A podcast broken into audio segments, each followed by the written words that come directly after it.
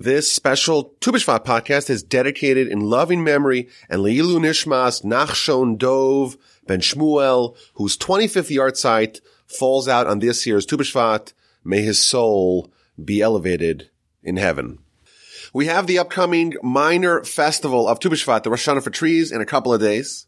The word tu means 15. It's a tes, which is nine, plus a vav, which is six. So tu is 15. Bishvat, meaning in the 11th month, the month of Shvat. This is a very mysterious day. This is a very Kabbalistic day. This is a very difficult day to penetrate and to try to understand, you know, what does it even mean to have a Rosh Hashanah for trees, for fruits? There are not a whole lot of primary sources on Tu B'Shvat. There are no mitzvos associated with this day. There are, of course, various customs. There's a custom to eat fruits. In some communities, it becomes a day to work on the environment, to plant trees and the like. The Kabbalists made it a big day, a big celebration, a big festival. They developed a Seder, just like we have a Pesach Seder. There's a, a, system and an organization of how to try to extract the power of Pesach with the Pesach Seder. And they developed a Tu B'Shvat Seder that mirrors the Pesach Seder. They take 10 distinct fruits and they eat them in a certain order. And there's various prayers, various things to ruminate upon. They drink four cups of wine, just like we have the four cups of wine on the Pesach Seder. And through that, they reveal and delve into the secrets and the powers of this day. But what about us? How can we understand what exactly Tu is all about? What does it represent? What does it mean? Where does it come from? What are the ways that we can try to tap into the power of this day? So let's start with the basics. The primary source in the Talmud of the Mishnah that talks about Tu B'Shvat, the 15th day of the month of Shvat, is found in the first Mishnah of Rosh Hashanah. The first Mishnah of Rosh Hashanah tells us that there are four days in the year that are called Rosh Hashanahs. The first day of Nisan, the month of Nisan, which is the, for the first month of the calendar cycle. Well, that's the Rosh Hashanah for kings, for the monarchy, and for the festivals. Okay. Then we have the first day of Elul, which is uh, the month that comes before Tishrei, before our Rosh Hashanah that we call Rosh Hashanah. And that is the Rosh Hashanah for tithing of animals.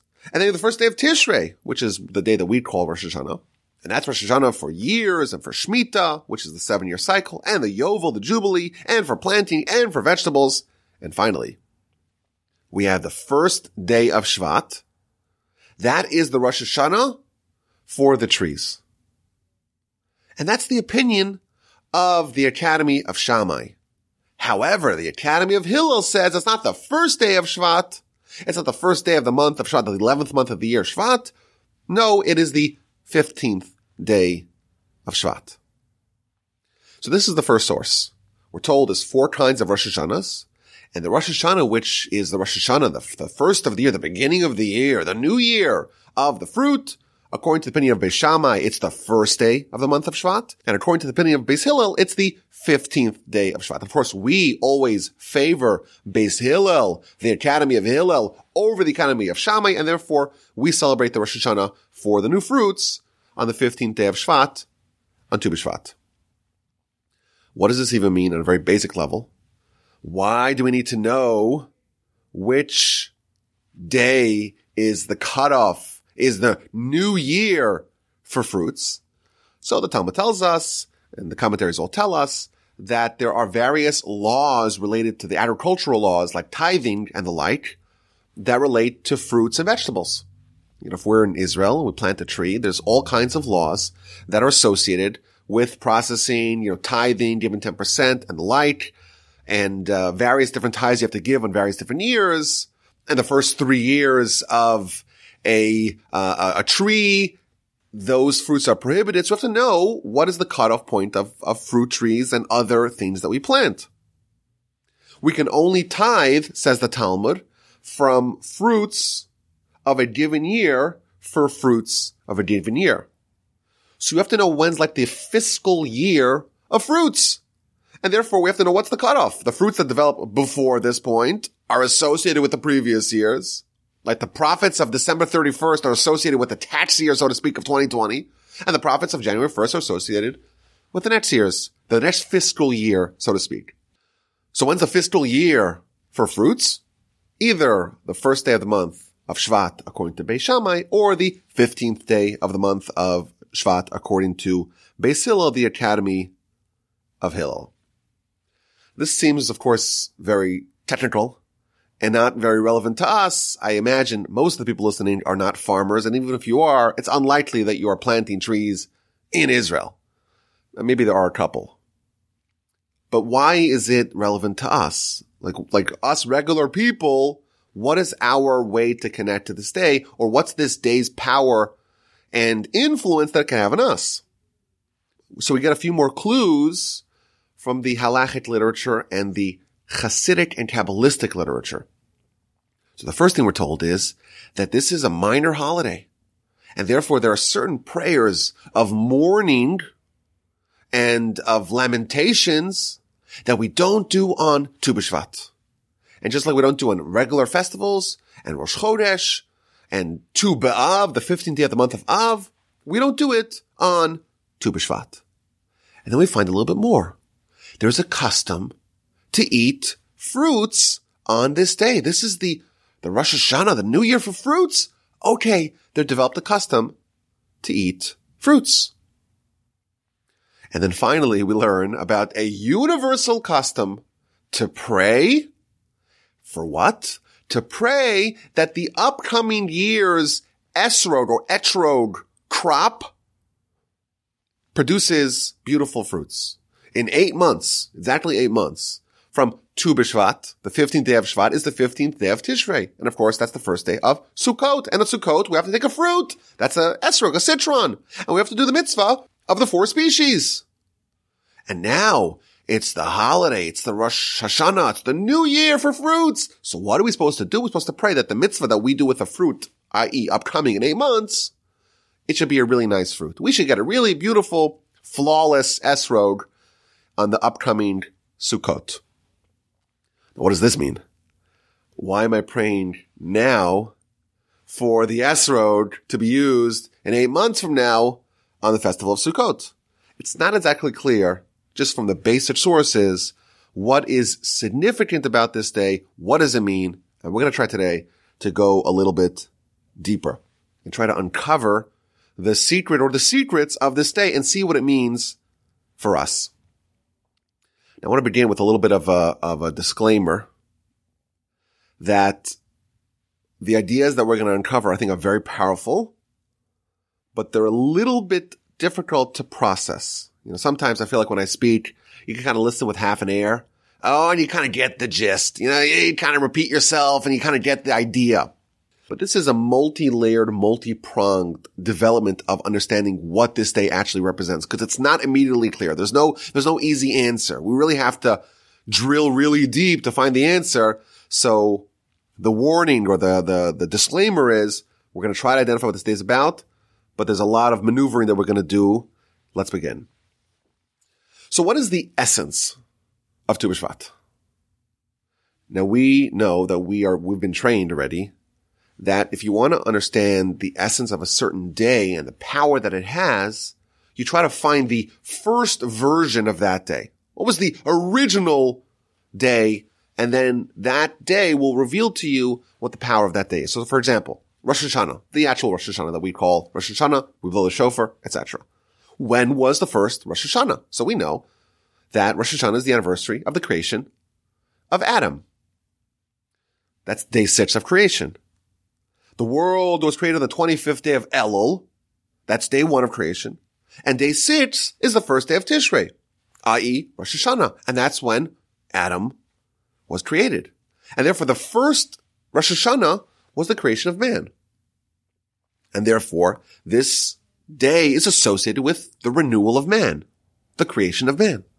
Moreover, this was the day that God was coronated as king because you can't have a king without a subject. And therefore, Rosh Hashanah is also the anniversary of the dominion of God as king, and of course, the anniversary of mankind. And therefore, everything we do in Rosh Hashanah flows out of that understanding of what that day is. So similarly, Pesach, Passover. When was the first Passover? Well, that was the actual anniversary of Exodus. And therefore that day is propitious for redemption, for salvation. And therefore that is the day that we were saved. And by the way, the way this is always structured in Jewish philosophy, we don't say that, oh, because we were saved, it's a day of salvation. We say the opposite. Because it was a day of salvation, that's why we could be saved on the Exodus, on Passover. You remember, Lot in Genesis was baking matzah when the angels came to visit him. And that's when they flipped over the city. Rashi says, why is he baking matzah? Well, it was Pesach, according from the Talmud. But wait a minute, Pesach hadn't happened. The Jewish people hadn't even gone down to Egypt, and there wasn't an enslavement, and there weren't the plagues, and there wasn't the Exodus. So why was there matzah? The answer is that matzah and freedom and redemption was always associated with this day. And that's why this is the day that we could be saved. And that's why this is the day that even in 2021 and 2028, we could still be saved on Pesach. It's a day of liberation, a day of redemption. Shavuos, that's the day that we got the Torah. We stood for the mountain, Mount Sinai. That was the day of revelation, the day of Torah. And therefore we try to tap into that power with Torah. Yom Kippur. What was the first Yom Kippur? God forgave the Jewish people sin the golden calf. Thus, that day is associated with forgiveness, even for the most egregious sins. So the first day that we see something significant happen on a particular festival, that reveals to us the inherent power of that day. And therefore, when we revisit that little juncture in, in, in the year, when we know what the day is all about, it guides us to understand how to take advantage of that day's opportunities. So when was the first Tu B'Shvat? It's not exactly an easy question to answer. There's no day in the Torah, for example, that we're told, oh, it was the 15th day of the 11th month, i.e. Tu B'Shvat, and this and this happened.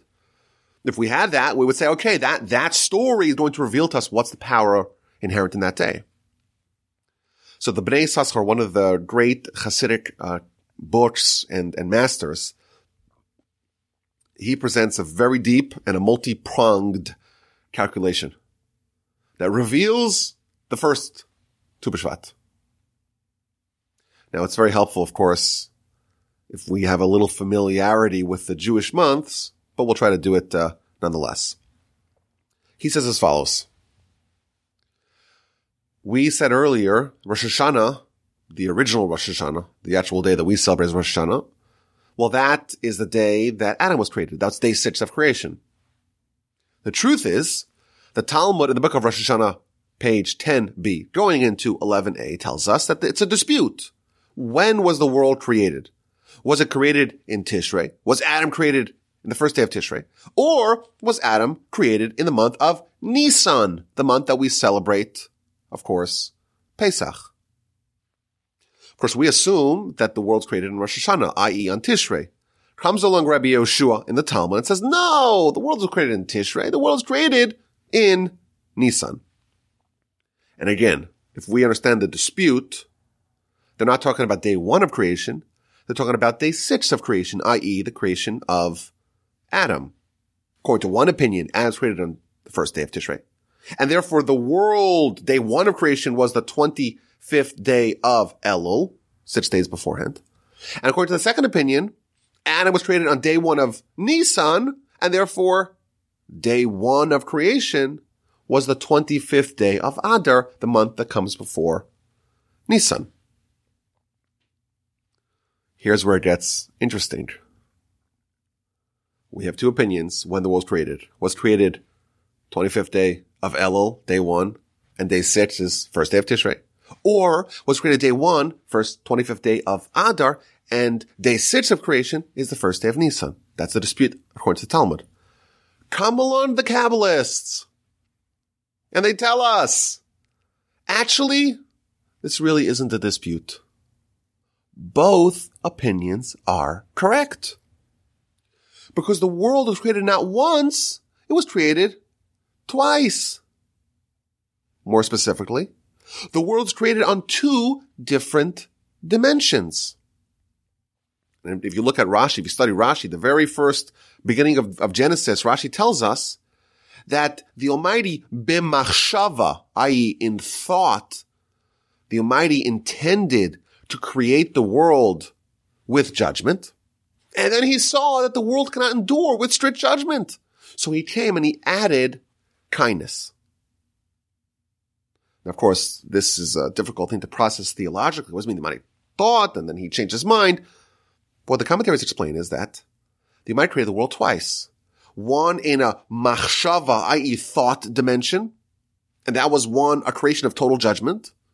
And the Almighty create the world second time, not just with judgment, but also with mercy, also with kindness associated with it. And these two dimensions of creation, that is the two opinions, so to speak, of when the world is created. So let's break this down. Judgment. When are we judged? We're judged on Rosh Hashanah, i.e. the first day of Tishrei. The creation of the world, bimachshava, i.e in thought, when it was theoretically, so to speak, in the, in the mind of God, whatever that means, it was created with the attribute of, of strict judgment, that was when it was created b'machshava, in thought, in Tishrei. The first day of creation, in thought, with judgment, was the 25th day of Elul. And day six of creation on the dimension of thought in judgment is the first day of Tishrei, and that's why we were judged on Rosh Hashanah. When was the ultimate creation in practice on the other dimension, well, that was done in Nisan. The 25th day of Adar was the first day of creation in practice with kindness. And the first day of Nisan was creation of Adam in practice, in kindness. And therefore the month of Nisan is always associated with kindness. Like we have the redemption. We have the Exodus. It's a, always a month of salvation. We're told we're going to be saved again in the month of Nisan. That's the time of the year that's always associated with kindness. So let's take stock, what we have over here. The 25th day of Elul, beginning of creation, day one of creation, on the thought dimension with judgment. And then six days later, day six, is the first day of Tishrei, creation of mankind of Adam, again on that dimension, in the thought dimension, with judgment. Fast forward to the 25th day of Adar, and then we have the second dimension of creation beginning, day one of the next dimension of creation. And that is the dimension of creation in practice with kindness. And that's the beginning of creation, day one. First day of Nisan is the creation of man. Day six of creation 2.0, creation with kindness. And that's when Adam was created in practice. So we have creation on two dimensions with judgment starting on the 25th day of Elul and with kindness starting on the 25th day of Adar. There's one more critical piece that we need to see how Tu B'Shvat fits into this.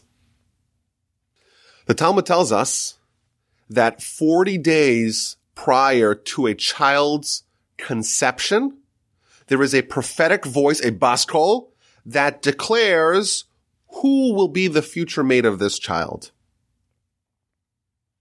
What this Talmud reveals is that before the initiation, so to speak, of a thing, like a child, the prophecy already exists foretelling the future actualization, i.e. who will be that child's partner, i.e. who will be that child's partner, even before conception, 40 days prior, we have that prophetic announcement. Revealed to us the Kabbalists, this applies not only to humans, but to everything. Everything that is created 40 days prior, that's when you already have the, the prophetic murmuring, shall we say, the prophetic voice, the baskol, the clairvoyant future foreknowledge is already set in motion, is already set to place of what is going to be the future actualization of that thing. When was the beginning of the world being created? In practice? With kindness. So of course we said it's the 25th day of Adar. And then day six of creation of the world in kindness, when Adam is created in practice in kindness. That's on the first day of Nisan. So the beginning of creation with kindness is the 25th day of Adar. And we're told that 40 days prior to that, there is already the, the murmurings, the prophetic murmurings of that, the future, so to speak, of the thing that's being created. So let's do some math over here. What is 40 days prior to the 25th day of Adar? The answer, of course, is Tu B'Shvat. Tu B'Shvat is the 15th day of Shvat. If you were to add 10 more days, you have the 25th day of Shvat. And you add 30 more days on top of that, for a total of 40 days, it's a 25th day of Adar, the first day of creation on the dimension of practice, on the dimension of kindness. So what does that reveal to us? Tu B'Shvat, the first Tu B'Shvat, was the day when there was a prophetic foretelling of a creation of the world in kindness. What is the first indication of kindness? Of course, we have the world being created with judgment on that dimension. And there's just judgment. And then the Almighty says, you know what? I'm going to create the world on a different dimension with kindness. The first, earliest, earliest indication of kindness is 40 days before the actual creation. It's on Tu B'Shvat. And by the way, as a quick aside, what's 40 days before the 25th day of Elul? That's another day that we call Tu, i.e. Tu B'Av. But that, of course, is a separate day. This masterful, multi-pronged calculation reveals to us the essence of this day. This day, Tu B'Shvat is special because it is the beginning of kindness being expressed. So what does that mean? Let's get to kind of stage two of this idea. What does it mean that Tu B'Shvat is the first expression of kindness? This brings us to our second point. And again, like the first point, it is slightly subtle. The Talmud asks, why is the Rosh Hashanah for trees? Why is it in the middle of the winter? Shouldn't it be at the end of the winter? Like kind of when the seasonal cycle ends, there's a kind of the winter leading to spring. Why would you have a change, so to speak, in the status of trees in the middle of the winter? Shvat, the month that we're in right now, the month that Tu B'Shvat is in, it's the middle of the winter. It's January season. So according to the opinion of Beis Shammai, it's the first of Shvat. According to the opinion of Beis Hillel, it is the 15th day of Shvat. But regardless, it's middle of the winter. Why is this the cutoff for the cycle of the fruit trees? Says the Talmud, the answer has to do with rain. At this point in the calendar, says the Talmud, the majority of the rain cycle has already been done. Either the first or the 15th. And once the rain is finished, the rain is the inputs, so to speak, for the tree's output. And once the inputs are done, the outputs, i.e. the sprouting, the budding of the fruits begins. That's what the Talmud says.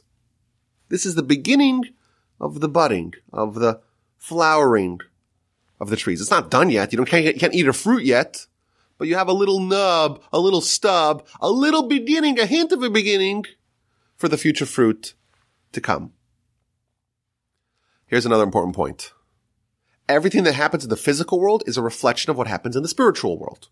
So we're talking here about physical fruits, and we say that they follow a certain pattern. You have a seed, you put it in the ground, and then there's rain, there's watering, and you wait.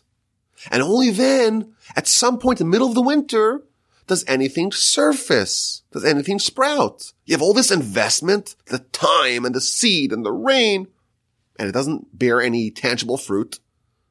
It doesn't get actualized. You don't see any profits yet. Until Shvat. The work's done underground. It's invisible. You have no tangible benefits. And only in Shvat does the investment begin to start paying off. do you start to get an inkling, oh, all this work was for something tangible. That's what we see with the physical fruits. The spiritual fruits follow the same pattern. If you want to bear spiritual fruits, you also have to plant the seed.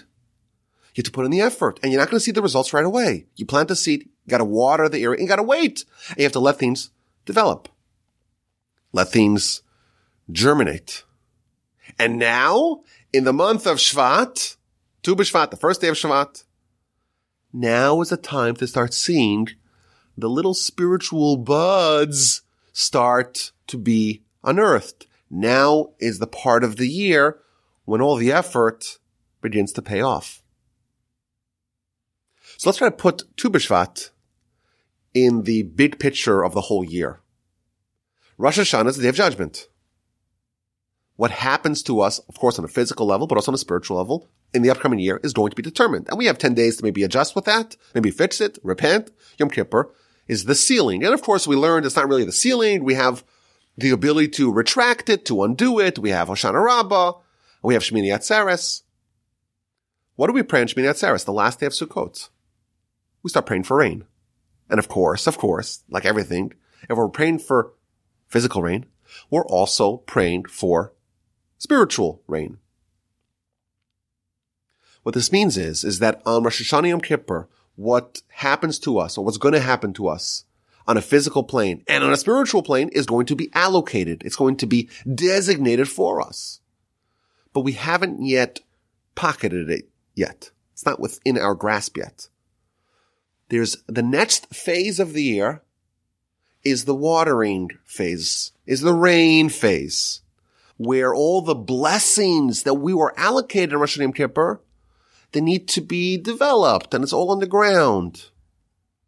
Shvat, this month that we're in right now, that's when we start to see a little bit of the kindness, a little bit of the blessings coming to the surface. And again, it's just the very beginning. It's like the 40 days before the actualization.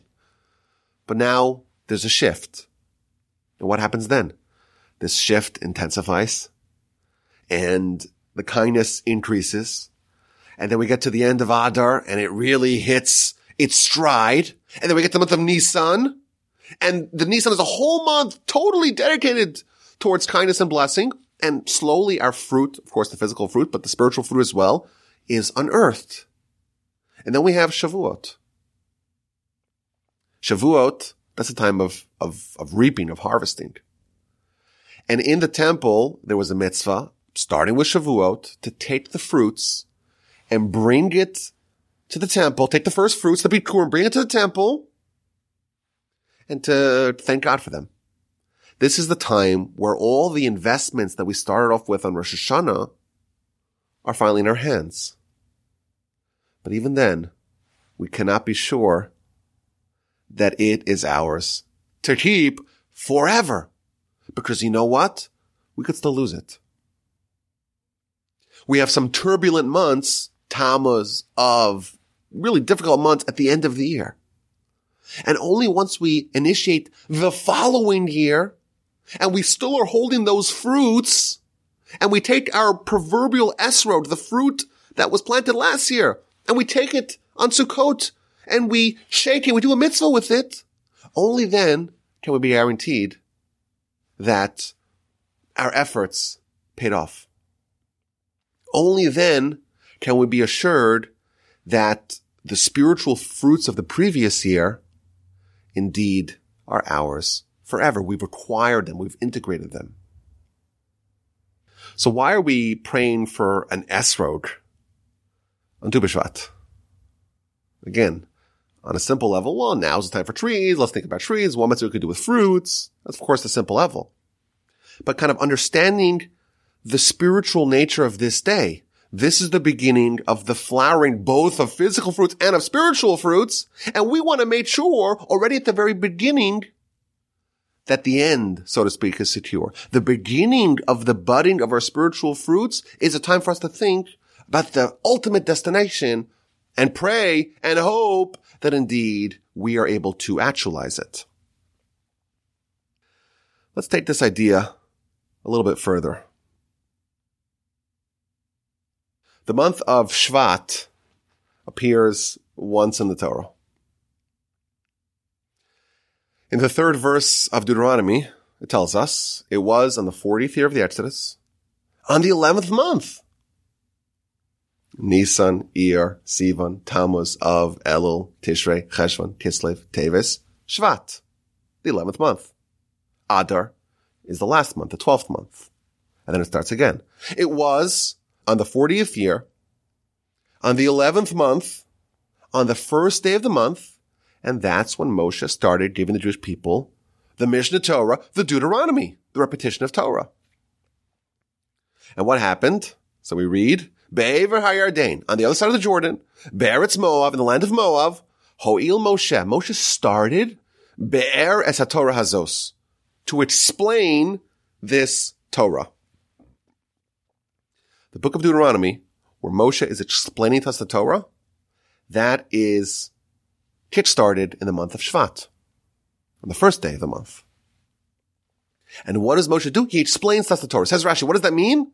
He reveals the Torah to us in 70 languages. What this means is that the Torah, of course, existed in the spiritual realm, the spiritual dimension. And on that level, it's totally incomprehensible to us. We're not angels. We can't study the Torah of the heavens. But what did Moshe do?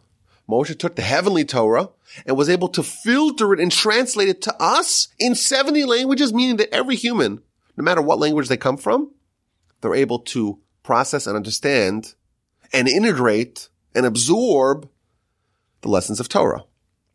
So of course Moshe taught Torah prior, but it was hidden. It was obscure. It was still captured in the spiritual world of the heavens. We call that the written Torah. For us, for simple people here, it was still hidden. And on the first day of Shvat, in a season where things sprout and surface, that is when the Torah was translated into 70 languages, i.e. into our frames of reference. That's when it started clicking, so to speak, for us. That's when it started to make sense to us.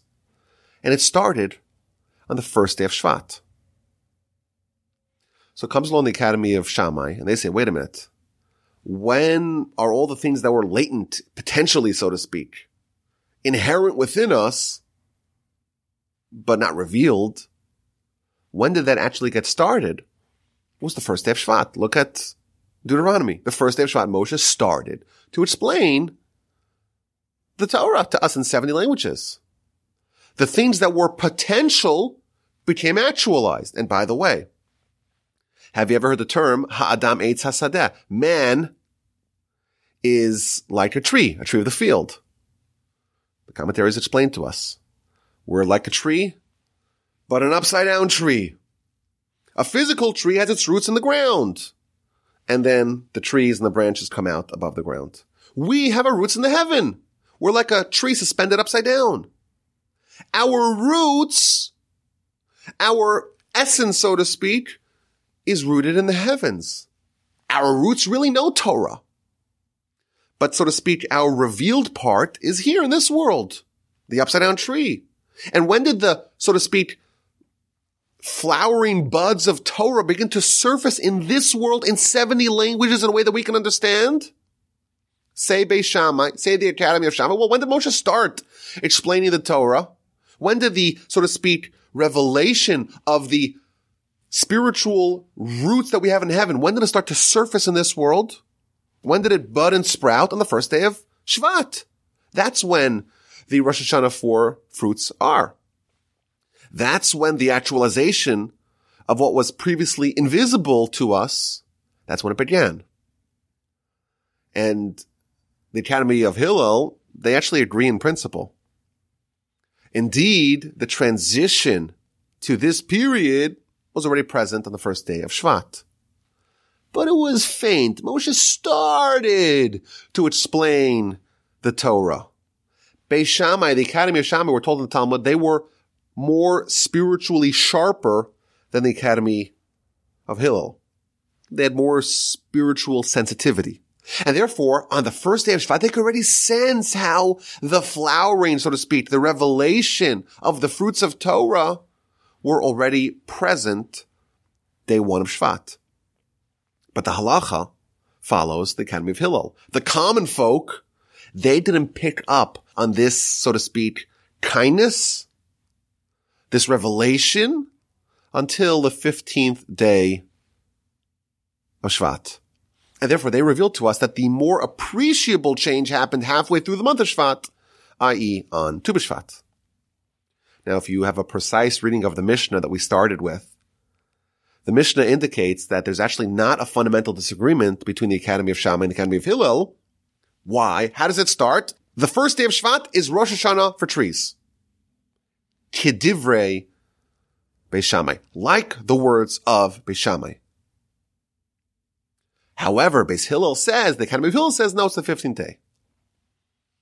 Normally, when there's a dispute, it says, well, what's the halacha? They say X, they say Y.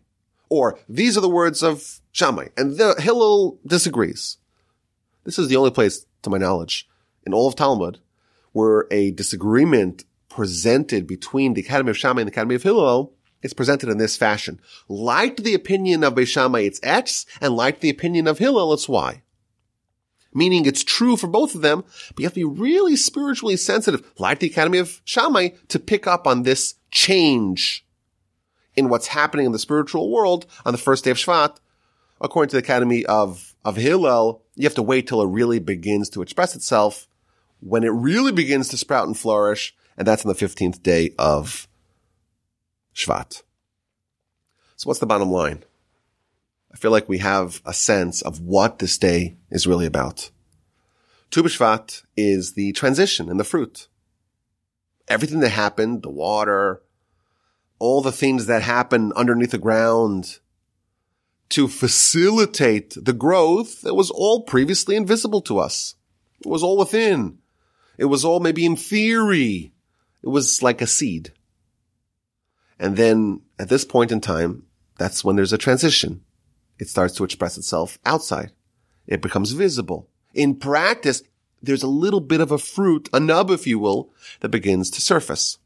And of course, that's true on the physical world, the physical plane. It's also true in the spiritual world. We have spiritual bounties since Rosh Hashanah that begin to surface now. We went through the planting seed, Rosh Hashanah, Yom Kippur, that whole festival period. You put the seed, so to speak, the spiritual seed in the ground and there was the watering phase, and now is the very beginning of the sprouting phase. This is when the spiritual blessings begin to flower. And this is what it means that this is the first expression of kindness. Kindness is not when something is good, but when something can be appreciably good, when something can be witnessed and testified to as being good. When the Almighty created the world with judgment, it was also good, but it was good that we couldn't really recognize as good. Kindness is when even we can sense that it's good. We sense in Shvat that the blessings begin to surface and to sprout. And this is, of course, 40 days before the kindness really begins in earnest. Of course, the full blown version of this kindness does not happen till Nisan, but it already begins in Shvat. So for example, in the month of Nisan, the Exodus happened, Passover happens. That's when the Exodus happened. But what preceded the Exodus? It was preceded by 10 plagues. Well, when did the plagues begin? You guessed it. The plagues began in Shvat. The very beginning of the Exodus, the very beginning of the kindness was in Shvat. This is the month when the transition happens. When you see nothing, and you start to see the faint outline of the revelation and of the kindness. The blessings that were subterranean, hard for us to appreciate, they start to bubble to the surface. And we can start to perceive a little bit of the kindness. Of course, it doesn't reach a climax until Nisan, and only on Shavuos do we reap it, and only if we go through the tough months of Tammuz and Av can we be assured that we can take our spiritual fruit and bring it into the next year. So what do we do on this day? In the beginning of kindness, we pray for the end. We pray for the esrog. Of course, on one level, it means the physical fruit, but on a deeper level, it refers to the spiritual fruit of this year. The spiritual gifts that we were allocated on Rosh Hashanah Yom Kippur are now beginning to sprout. And next year we will know if we acquire them forever. It's time to pray now for the esrog. When Abraham enters the land of Canaan, the very first thing that he does, this is in Genesis chapter 12, verse 6. Abraham traverses the land until Shechem. And he goes from there to Elon Moreh. Says Rashi, what's he doing there? First thing, again, the very first thing that he does after he enters, he goes to Shechem, says Rashi, to pray for the sons of Jacob. They're going to have a very eventful encounter in Shechem. Abraham comes to pray for them. Oh, and why does he go to Elon Moreh? He goes there to kind of set the stage for what's going to happen to the nation after they enter the land with Joshua. They're going to go half of them onto Mount Gerizim, half of them onto Mount Ebal, blessings and curses. Abraham's going to lay the spiritual groundwork for that.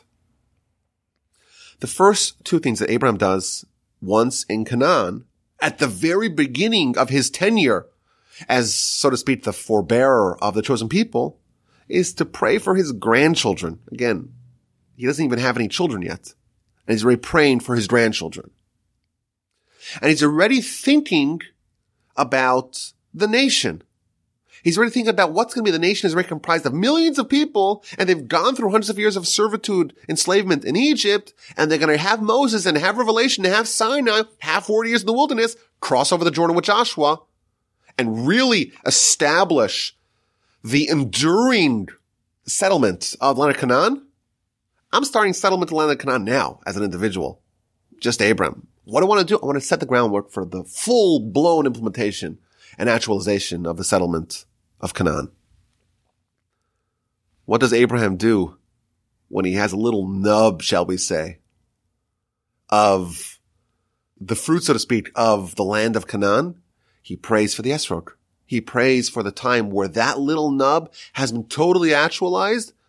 And he's praying at the very beginning to hope and beseech God that the end is indeed done on secure footing. Tu B'Shvat is when the sprouting starts. It's a nub, it's a bud. It's the first sign of life. And what do we think about? What are we praying for?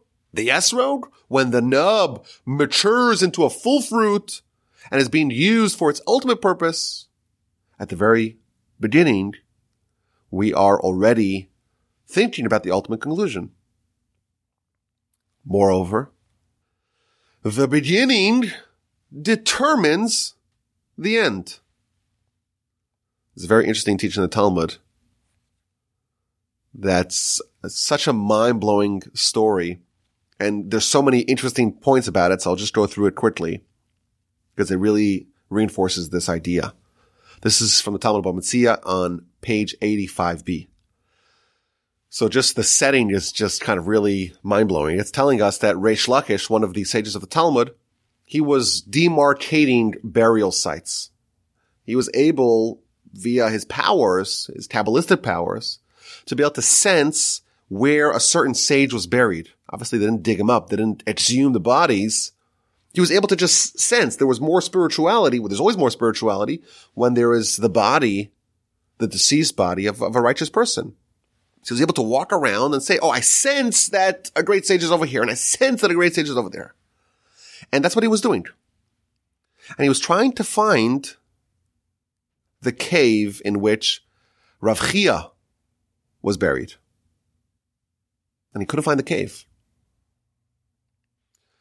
And he starts praying. He says, wait a minute. I, I didn't study Torah like Rav Chia. Why is he so elusive? Why can't I sense where his presence is felt? So the heavenly response came back to him. You did study Torah like Rav Chia. But you know what you didn't do?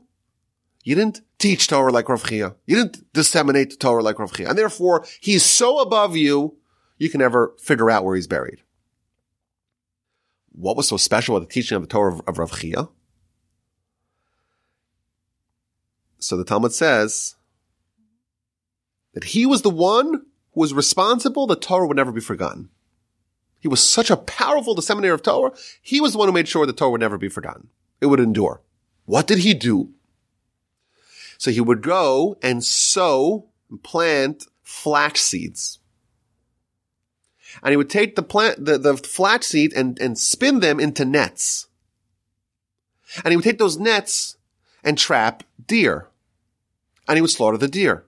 And he would take the meat. Of course, deer is kosher. He takes the meat and gives it to poor people. And then he takes the hide and he prepares the hide to be used as writing Torah scrolls. And he personally writes the Torah scrolls. And then he goes to a city and he teaches five students. Each one of them, he teaches them one book of the Torah.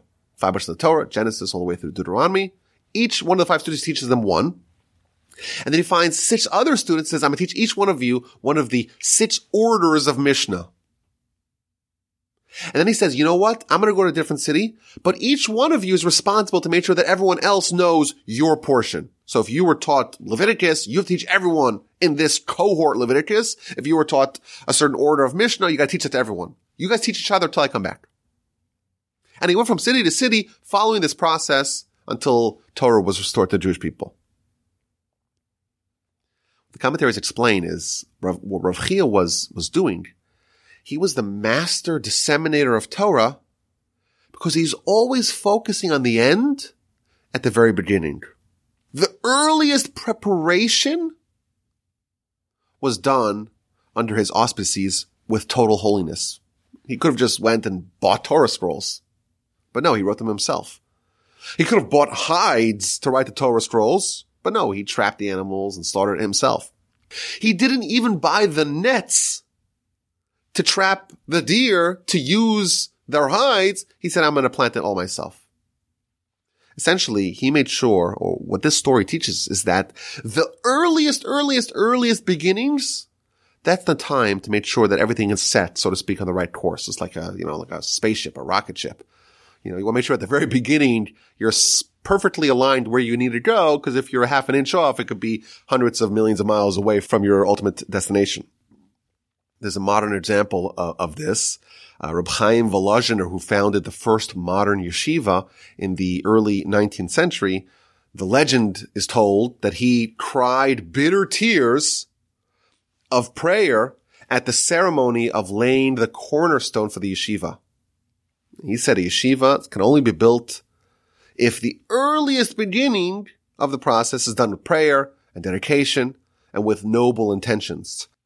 Let's translate this idea to Tu B'Shvat. What determines what kind of ultimate outcome we will get? What determines what kind of proverbial esrog we will reap? Of course, the very, very, very beginning. And that, of course, is Tu B'Shvat. It's like a seed. Every seed is different. But whatever's in the seed determines what will be manifested in the resultant tree. You want to make sure that the seed is healthy and robust and everything's done properly. And Tu is the seed, if you will, of the next phase of the sprouting of the blessings of the fruit. It's the first step in the actualization of the fruit of the esrog, of the spiritual qualities that we hope to take into the next year. What's going to last from this year? What's going to endure from this year? That question, that process starts on Tu B'Shvat. Tu B'Shvat is the proverbial laying of the cornerstone of the actualization of what we've earned this year. And therefore it's really imperative to start off on the right foot. So what do we do? What do we focus on to make sure that we begin to see the fruits of our labor and that we acquire the spiritual takeaways that endure, that we earn the proverbial esrogs that last until next year. So what are the customs of Tu B'Shvat? So we eat fruits, maybe we plant some trees. How does that influence us spiritually? How does it, how does that get us in the right mode to begin this phase of the year? So like we said, Adam eitz hasadeh. Man is like a tree of the field. This principle, of course, contains all kinds of wisdom. We're a tree, but we're an upside down tree. Our roots are in heaven. And the things that surface are here, but sometimes we forget where our roots are. And we kind of dissociate ourselves from heaven and then the tree dies. So the first thing we have to think about, maybe something we have to think about every day, is to remember that we have a soul and that's our spiritual roots. And that soul, so to speak, is still rooted in heaven. And if we get, so to speak, the budding of our spiritual fruit kind of kickstarted on that note, we're in good shape for this upcoming season to make sure we reap the proper esrog, so to speak, at year's end. There's another very powerful thing to ruminate upon on Tu B'Shvat.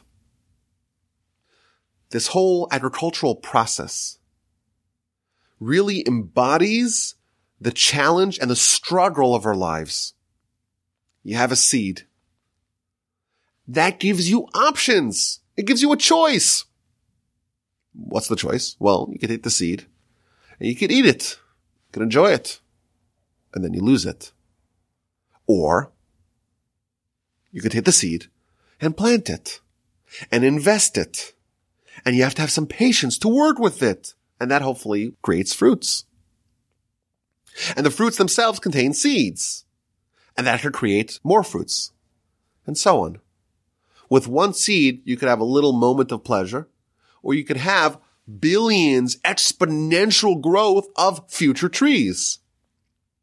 You have the choice of consuming the potential, the opportunity here and now and losing it forever, or you can invest it in a pattern of endless and eternal, never ending exponential growth.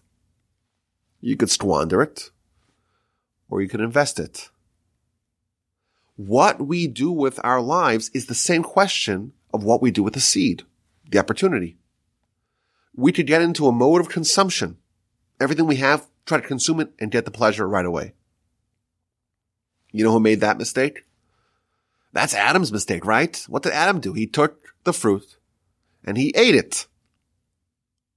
And our objective to try to undo, so to speak, the sin of Adam is to take the fruit, take the seed and plant it. Of course, the most powerful and consequential seed that we have is our reproductive seed. It creates the most stark choice that we have. Do we waste the seed for quick, easy pleasure? Or do we implant the seed and try to create humanity? We're creating the image of God. We have some godly characteristics to us.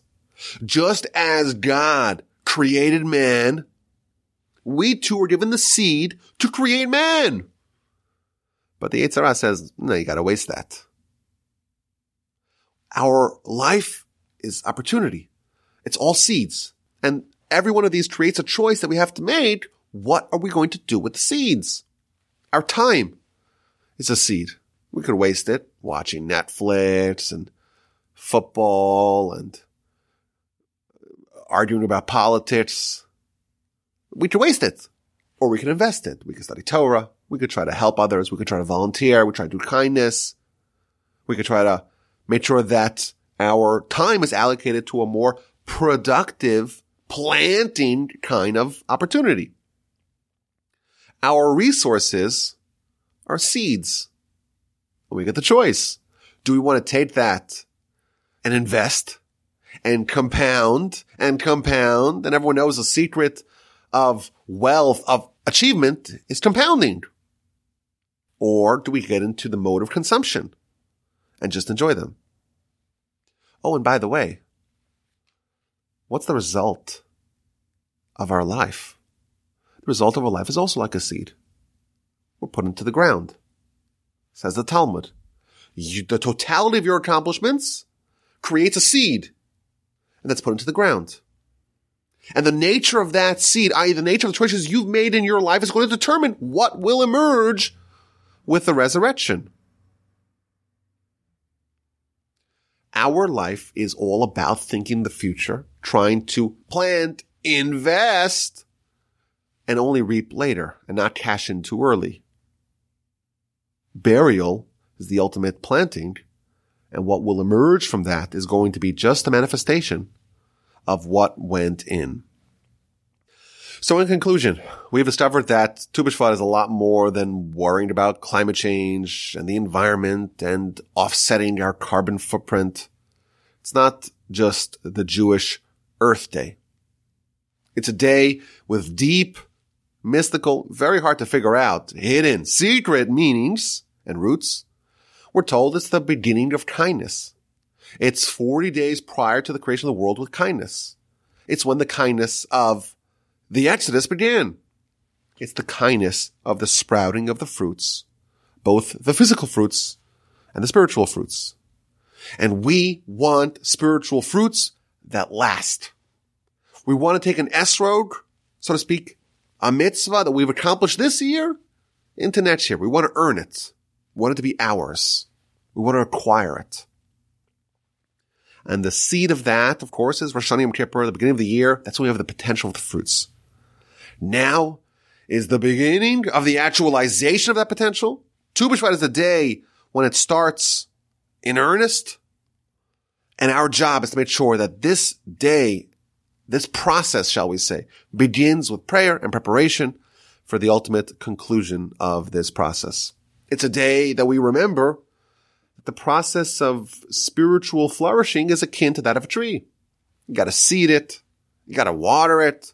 You have to have time and patience. And only then do you see a small sapling. The roots, of course, are taking hold underground, but all you have is a little bud, a little blossom. And much, much later, you have a fruit. And even when you have a fruit, you can lose it. You have to endure some stormy months before you can know that you can keep it. And we hope that indeed we begin this process of reaping the fruits on Tu B'Shvat, and we hope that we can kickstart the season of kindness with prayer for the Esrog, for the spiritual fruits to endure, and we emerge from this time with a keen understanding of who we are, of what we're here for, and a deep recognition that life is a seed we must think long and hard about what we want to do with that opportunity. As always, my email address is rabbiwolbe.com. I look forward to hearing your questions, your comments, and your feedback of all sorts.